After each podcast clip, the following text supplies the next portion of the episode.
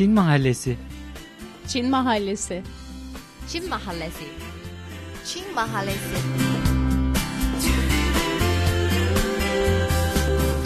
Çin Mahallesi.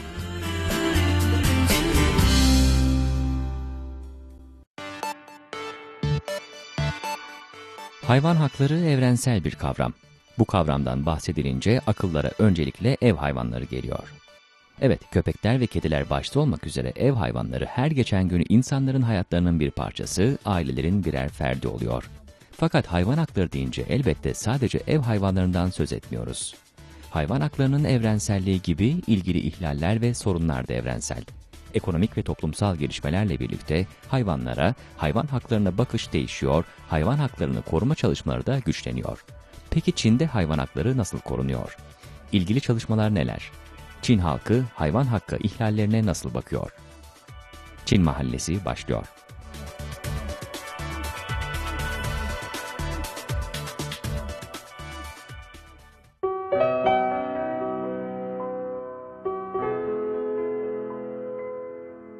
Değerli dinleyiciler, Çin Uluslararası Radyosu Beijing stüdyolarından gerçekleştirdiğimiz Çin Mahallesi'ne hoş geldiniz. Ben Cenk Özkömür, Çin Mahallesi sakinleri arasında bu hafta Çinli arkadaşlarım Chen Yan ve Cao Bebey var. Bu hafta hayvan haklarını konuşacağız Çin Mahallesi'nde ve Çin'de hayvan haklarını koruma çalışmalarını konuşacağız. Öncelikle hayvan hakkı kavramından tabii başlamak lazım. Ee, çok geniş bir kavram olduğunu söylemek gerekiyor hayvan haklarının. Hayvan hakları, e, hayvanların e, insancıl muamele görmelerini sağlayan haklar olarak da e, tanımlanıyor. Tüm hayvanların eşit doğduğu ve yaşama hakkına sahip olduğu belirtiliyor. Tüm hayvanların saygı görme hakkı olduğu ve hiçbir hayvana kötü ve zalimce davranılamayacağı gibi ve bunun gibi birçok günlük hayatta hem de iş hayatında hayvanların e, kullanımıyla veya hayvanların e, maruz kaldığı davranışlarla ilgili birçok e, kural, değerlendirme var. Bunlar da genel olarak hayvan haklarını oluşturuyor tabii. Buna rağmen tabii ki her ülkede de hayvan hakları ihlalleri oluyor. Peki şöyle başlayalım. Çin'de hayvan haklarını koruma çalışmaları ve bununla ilgili hangi dernekler, hangi düzenlemeler var onlarla ilgili sizden bilgi rica edeyim arkadaşlar. B B S'le başlayalım. Çin'de bin dokuz yüz seksen dokuz yılında Çin Halk Cumhuriyeti yabani hayvanları koruma yasası e, hayata geçirdi. Tabii şu ana kadar ev hayvanlarını e, korumak için bir yasa hala hazırlanıyor. E, ama Çin'de e, ev hayvanlarını koruma derneği var. Mesela Çin'de köpekleri koruma gönüllüleri derneği de var. Hı hı. Yani ev hayvanlarını korumak için birçok dernekler var. Bunlar hep toplumsal e, hak arası oluşturulan e, derneklerdir. Gönüllüler tarafından. Evet, gönüllüler tarafından ya da köpekleri sevenler tarafından. Hı hı. Ama Çin'de şu an doğayı koruma bölgesi çok var. Hı-hı. Mesela Tibet'te Kekesili'ye doğal koruma bölgesi. Hı-hı. Oradaki antilopları korumak için. Yani biliyoruz geçen yıllarda çok sayıda avcılar Tibet'e gidip oradaki antilopları avlıyorlar. av, avlıyorlardı. Ve oradaki antilopların sayısı çok azalıyordu. Hı hı. Ve çok acımasızca antilopları avlıyorlardı. Şu an oradaki durumu pek düzenleniyor ve antilopların sayısı artık artıyor. Hı hı. Bundan çok seviniyoruz. Hı hı. Bu konuda şunu eklemek istiyorum. Çin toplumunda hayvanları koruma tarihi aslında eskilere dayanabilir. Hı hı. Mesela antik Çin bir tarım toplumudur. O yüzden tarlada çalışan öküz gibi hayvanların yemesi yasağı çıkarıldı. Fakat toplumda böyle hayvanların hakları koruma bilinci diğer ülkelere göre çok geç oluştu. Hı hı. Yani bütün yasalar, dernekler işte bin dokuz yüz seksenli yıllardan sonra hı hı. oluştu. Çin yabani hayvanların korunması konusunda daha erken önem vermeye başlıyor ve şu an hem yasa çıkarıldı hem de yabani hayvanları koruma derneği bir ulusal e, dernek olarak biliniyor. Hı hı. E, yani bu yasa ve derneklerin sayesinde e, yabani hayvanları mesela değerli fil dişlerinin kaçakçılık yapılması, e, yabani hayvanların öldürülmesi ve kötü davran, e, zalimce davranılmasına karşı çıkarılıyor. E, fakat ev hayvanları ya da daha geniş kapsamlı hayvanı kapsayan bir yasa şu an hala oluşmadı ve hazırlanmaktadır. Hı-hı. Hayvan koruma niteliğinde ilk yasa diyebiliriz. Bu yasanın çıkarılması için bir anket yapıldı ve bu anket on dört milyon kişi katıldı. Hı-hı. Onlardan on iki milyon kişi destek ver, verdi. on dört milyonda on iki milyon destek veriyor yasa. Evet. Büyük, büyük bir oran yani. Evet. Bu yasa ana konusu hayvanların kötü davranmasına karşı çıkarılıyor. Hı hı. Bu yasa çıkarıldıktan sonra yasaya göre bir hayvanın sahibi, hı hı, onun yetiştiği hayvanları ismi ya da adresi, hem bu sahibinin bilgileri hem de hayvanların bilgileri kayıtta olacak ve belli kurumların kontrolünde alınacak. Ve bu hayvanın sahibi eğer hayvanlara kötü davranma durumu fark edilirse hafif durumda para cezası yapılacak. Zalimce öldürme durumu fark edilince cezaya çarptırılacak. Evet, Çin'de hayvanları koruma yasası şu an için hazırlanmakta hala ve e, şu an bir bu konuda uzman hukukçu görüşüne başvuralım. Öneri taslağını hazırlama çalışmalarına katılan baş uzman Chan Jivan'ın sözlerini dinleyelim şimdi. Yasanın içeriğinde ekonomi, toplumsal düzen, ahlak, kamu sağlığı ve çevre koruma konularına ağırlık veriliyor. Hayvan hakları yerine hayvanların korunması, hayvanlara kötü ve zalimce davranılmasının önlenmesi vurgulanıyor. Hazırlanmakta olan yasa taslağında hayvan kayıt sistemi kurulması, ev hayvanının sahibinin üstlendiği yükümlülükler, güvenlik ve çevre koruma alanındaki yükümlülükler öngörüldü. Hem hayvanların hem de sahiplerinin hakları koruma altına alınıyor. Şimdi Beybey'in de az önce söylediği mesela yabani hayvan meselesi var. İşte Tibet'te antilopların korunması. Çin bu alanda gerçekten önemli adımlar atıyor. Doğal koruma alanları var. Hem doğal alanları korumaya çalışıyorlar hem de aynı zamanda nesli tükenmekte olan hayvanları korumaya çalışıyorlar. Bunlar arasında tabii en çok belki dikkat çekenlerden biri de pandalar. Pandalar için de burada Sichuan eyaletinde çok geniş bir panda araştırmaları merkezi var. Hem pandaların doğal ortamını korumaya çalışıyorlar hem de pandaların e, üreme ve onların yetişmeleri gibi e, o süreçleri gözlemliyorlar. Pandalarda ayrı bir parantez olarak söyleyeyim, onları koruma, e, doğal alanları doğal korumanın bir parçası olarak eklemek lazım. Beybey söyledi az önce e, mesela e, bununla ilgili bir toplumsal bilinç aslında var. Belki ilgili yasal düzenlemeler hala eksik ve geliştirilmesi için çalışılıyor fakat toplumda daha gitgide yükselen bir bilinç olduğunu söyleyebiliriz. Peki şunu öğrenmek istiyorum. Şimdi Çin'de mesela bu hayvan hakları ihlalleri bu konular gündeme geldiğinde Çin toplumu hangi konularda daha çok reaksiyon gösteriyor, hangi konulara tepkiler veriyor ve bu hangi ihlaller gündeme geliyor? Mesela gündemde ben çok reklam görebilirim. Kadınların sevdikleri lüks ürünler hep e, yabani hayvanı e, tüyünü kullanarak Hı-hı. kıyafet üretiyorlar ve işte buna karşı çıkmak için bu reklam e, çok gündemde. Mesela bildiğim kadarıyla fil dişi Çin'de artık e, bunu ticaret yapmak yasak, e, hem de çok ciddi e, cezalandırılacak. Hı-hı. Ama tabii e, şu an hala pek insan kökü kullanmayı çok seviyor. Hı hı. İşte bunu şey bilinç olarak biz karşı çıkıyoruz buna. Hı hı. Yani bütün dünyada aynı şekilde özellikle eskiden yani Avrupa'da, Amerika'da da hayvan hakları koruma derneklerinin en çok tepki gösterdiği konulardan biri de kürk kullanımı. Ve diğer hayvan hakları e, ihlali örneği vereyim. Mesela hayvanların çalınması ve öldürülmesi ya da ticaret yapılması. Hı hı. E, şöyle bir örnek aklıma geldi. Geçen yılın sonunda toplumda çok tartışılan bir konu vardı. E, işte bir üniversiteli e, kendi evinin önündeki bir ağacındaki yuvadan on iki kuş çaldı. Sonra başka yere sattı. Bu kuşlar devlet koruması altında çok değerli bir kuş çeşidi olarak yorumlandı. Adam da bilinçli olarak bu kuşları çaldı.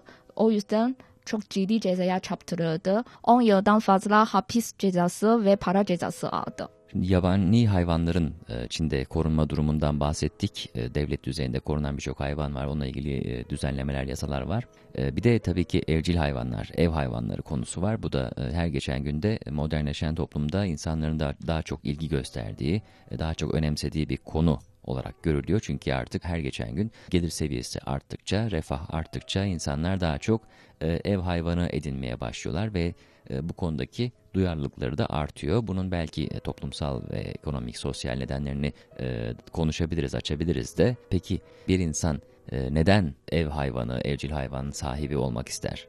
Bence çok sebeplerden dolayı. Mesela psikolojik açısından. Bir insan yani neyi seviyorsa demek ki bir insan şey ondan eksik oluyor. Hı hı. Mesela ev hayvanları çok çok sade, çok çok saf.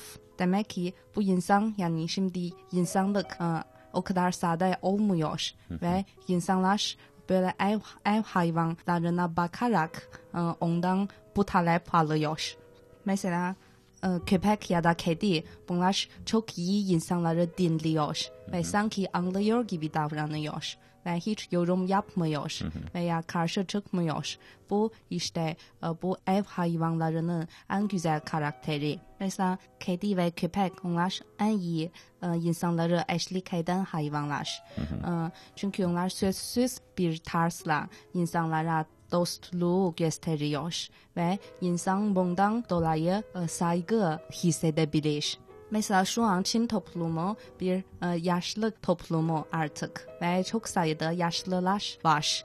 Ve yaşlıların çocukları uzak yerde oturuyor, onlara bakamıyor ve böyle yaşlılar da daha çok hayvanları beslemek istiyor. Hı hı. Çünkü bu hayvanlar üzerinden varoluşunu hissediyorlar bu yaşlılar. Hı. Ve tabii e, ekonomiyle de çok alakalı. Hı hı. Şöyle bir oran var, daha yüksek maaş alan insanlar daha çok ev hayvanlarını besliyor. Hı hı. Çünkü ev hayvanlarını beslemek için çok masraflı. Evet. Bunu e, ben bir hafta bir arkadaşımın köpeğini besledim. Bir Hı-hı. haftalık. Ama çok çok zahmetli. Evet. E, her sabah beşte köpek uyanıyor ve onunla birlikte dışarı çıkmam lazım. Hı-hı. Çünkü dışarıda tuvalet yapıyor çünkü. Hı-hı. Ve Ve köpek insanlara çok dayanıyor. Hı hı. Bir dakika bile sana zaman vermiyor. Evet. Hep senin yanında olmak istiyor. Evet, bebeğin dediği gibi ev hayvanları insanın ruh dostu olarak görülüyor. Hı hı. Mesela Çin'de şöyle bir sorun da gündemde. Yani eskiden Çin'de tek çocuk planlaması var.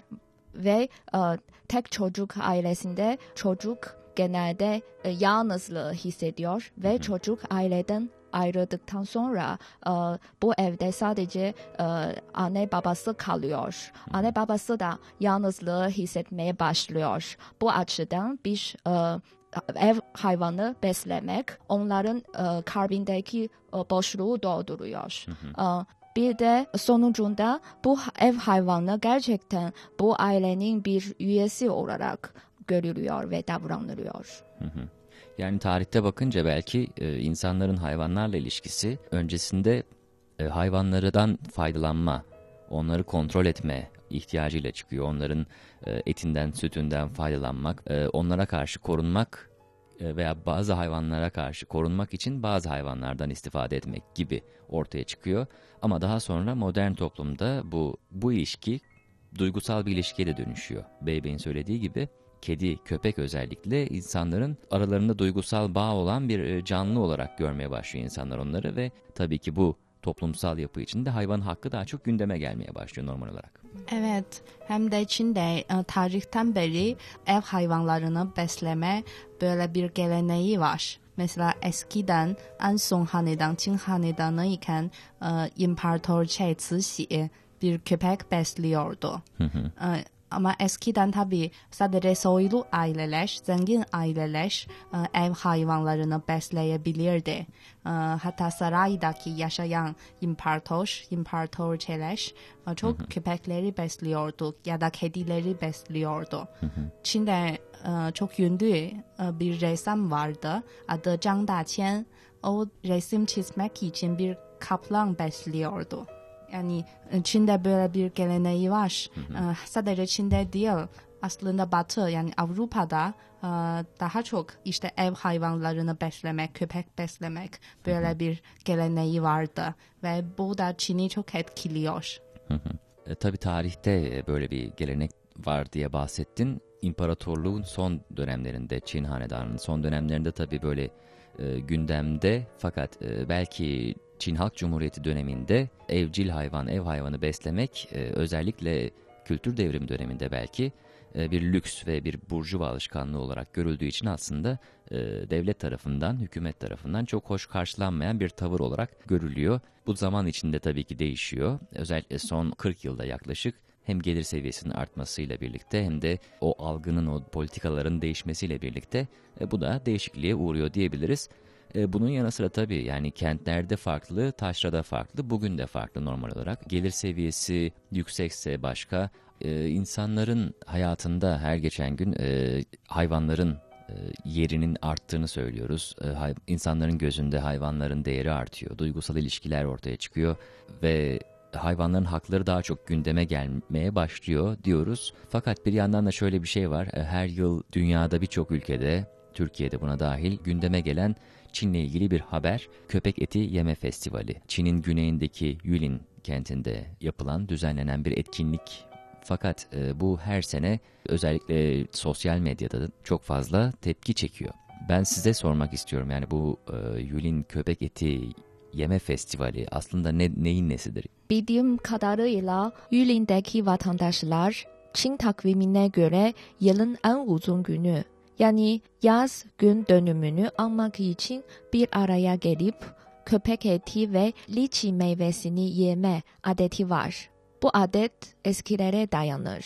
Fakat bir festival haline ilk defa bin dokuz yüz doksan beş yılında getirildi.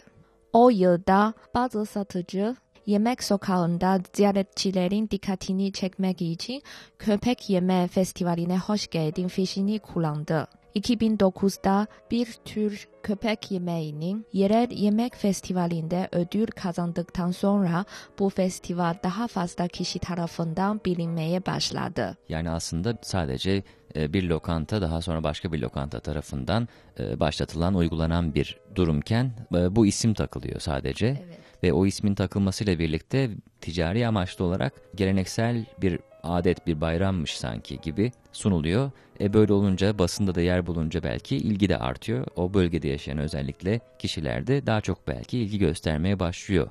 Fakat ben de bildiğim kadarıyla şöyle söyleyeyim, Çin'de buna inanılmaz tepki var aslında. Ve her geçen gün sanırım tepkiler artıyor, değil mi? Evet, hayvan seven gönüllüler ve topluluklar bu festivale büyük protesto gösterdi. Çin'deki uh, Twitter olarak bilinen Weibo'da köpek yeme festivalini durdurmak etiketi kullanan uh, kullanıcı sayısı uh, şu ana kadar otuz sekiz milyon altı yüz otuz yedi bine ulaştı. Hı hı. Uh, yani bu kadar kişi bu festivalin iptal edilmesini istedi. Hı hı. Resmi olarak da yani e, başvurularda bulunan, dilekçeler e, hazırlayan, imzalar toplayan milyonlardan bahsediliyor. Özellikle bu sene sanırım e, bu söz konusu etkinlik yaklaştıkça e, çok yoğun tepkiler oldu e, ve yabancı basına da yansıdığını gördüm ben haberlerin. E, birçok Çinli e, hayvansever imza kampanyaları düzenledi ve hem sosyal medya üzerinden hem de yazılı basın üzerinden bu kampanyalara destek aradılar. Bu konuda bir de Shenzhou Futian Hayvanları Koruma Derneği'nden Şiefa'nın görüşlerini dinleyelim. Köpekler insanın en yakın dostu. Öldürülmelerini, yenmelerini kabul edemeyiz. Çok acımasızca bir iş bu. Onlara kötü davranılmasını dahi asla kabul edemeyiz. Ee, şöyle bir örnek duydum. Sokak kedi ve köpekleri barındıran Yang adlı bir bayan var. O köpeklerin yemesini önlemek için binlerce köpeği evlat ediniyor. Yang, Yulin'e gidip daha fazla köpekleri satın almaya ve kurtarmaya çalışıyor. Son yıllarda sokak kedi ve köpekleri barındıran gönüllülerin sayısı artıyor. Sadece Yulin'deki olaya tepki göstermek değil, bazı gönüllüler telefon hattı kurdu. Böyle hayvanlara yardım ve hayvanları kurtarmak için telefon hattı kurdu. Mesela böyle hayvanların çalınıp kesim evine götürülmesiyle ilgili haberleri duyunca hı hı. bu hatı kullanabilirsin ve evet. onlara bildirebilirsin. Onlar gönüllü topluluklara gönderilecek. Hı hı. Bu arabaları durdurabilir hı hı. ve köpekle, köpekleri kurtarmaya çalışıyor. E, gönüllüler aynı zamanda hayvan ticaretine de dur demek için çalışıyorlar. Örneğin Beijing'de hayvanları koruma gönüllüleri Beijing Harbin otobanında Harbin'deki bir kesim evine götürülen beş yüzden fazla aracı durdurmuştu. Yüzlerce gönüllü de daha sonra olay yerine giderek köpekleri kurtarmaya başlamıştı. Bu konuyla ilgili gönüllülerden birinin sözlerine kulak verelim şimdi.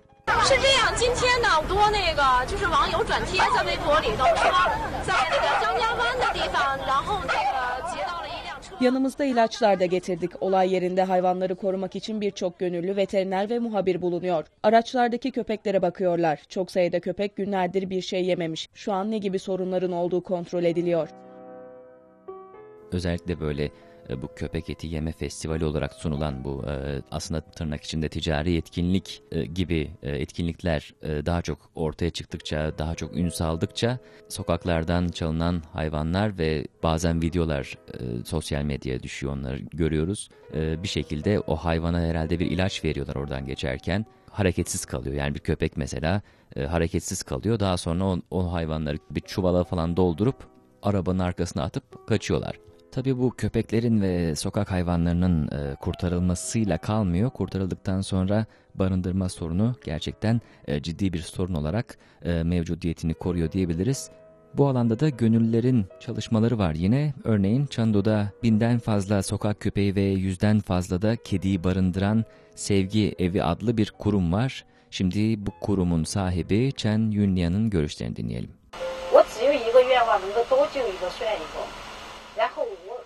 Bir hayvana daha yardım edebilmek için elimden geleni yapıyorum. En azından köpek ve kediler benim evimde rahat ve mutlu yaşayabiliyorlar. Burada sevgi görüyorlar.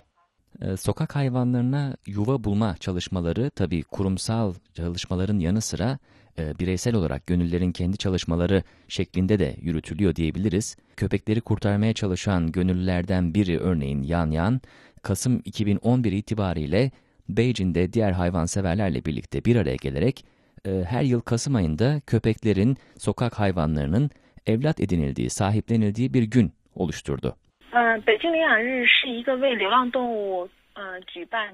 Evlat edinme günü sokak hayvanlarına yuva bulmak için bir platform sağladı. Birçok gönüllü ya da gönüllü topluluğu yıllardır sokak hayvanlarına yardım ediyor. Karşılaştıkları en büyük sorun ise köpek ve kedilerin kurtarıldıktan sonra nerede barındırılacağı. En önemli görevlerimizden biri bu hayvanlara yuva bulmak. Bu hayvanların veterinerlik ya da ev hayvanı dükkanlarının kafeslerine kapatılmak yerine insanlara eşlik etmeleri lazım. Ama iyi olan bir başka bir e, nokta burada. Toplumsal bilinç oluşuyor. Bu çok önemli. E, çünkü henüz yasal düzenlemeler olmasa dahi e, bu konuda toplumsal bir bilinç var ve e, bu haberler çıktığında en azından daha çok sosyal medyada görülen o ki e, toplum e, buna karşı duruyor. Bunun olmasını istemiyor. Evet, çünkü Çin'de zaten e, köpek e, yememesiyle ilgili e, bilinç tarihten vardı. Hı hı. E, mesela köpek, e, mesela iki bin yıl önce Çin'de e, soylu aileler e, köpek etini e, yiyordu. Ama sonra e, ekonomi geliştikçe e, köpek eti artık insanların masasından çekildi. Hı hı. Çünkü mesela başka e, insanlara sunulabilen etler çok zengin oldu. Hı hı. Öbür tarafından da e, Budizm'de e, köpek eti yemek yasak. Hı hı. Yani bu dine göre yasak. Ve Çin'de çok sayıda insanlar Budizm'e inanıyorlar. Hı hı. Ve tabii şey Konfüçyüs'e göre de e, köpek yememesi lazım. köpeklere e, iyi davranmak lazım. Yani görünen o ki zaten az önce de benim yine söylediğim gibi yani toplumsal tepkiden de anlaşıldığı üzere e, bu konudaki bilinç artıyor diyebiliriz. Evet. Değerli dinleyiciler, Çin Mahallesi'nde Çin'de hayvan haklarını konuştuk, hayvan haklarını koruma çalışmalarını konuştuk. Ben Cenk Özkömür, bu hafta mahalle sakinleri arasında Çinli arkadaşlarım Chen Yan ve Cao Bebey vardı. Çin Mahallesi program arşivlerine turkish dot c r i dot c n ve podcast üzerine ulaşabilirsiniz. Bir başka Çin Mahallesi'nde buluşmak üzere, hoşçakalın.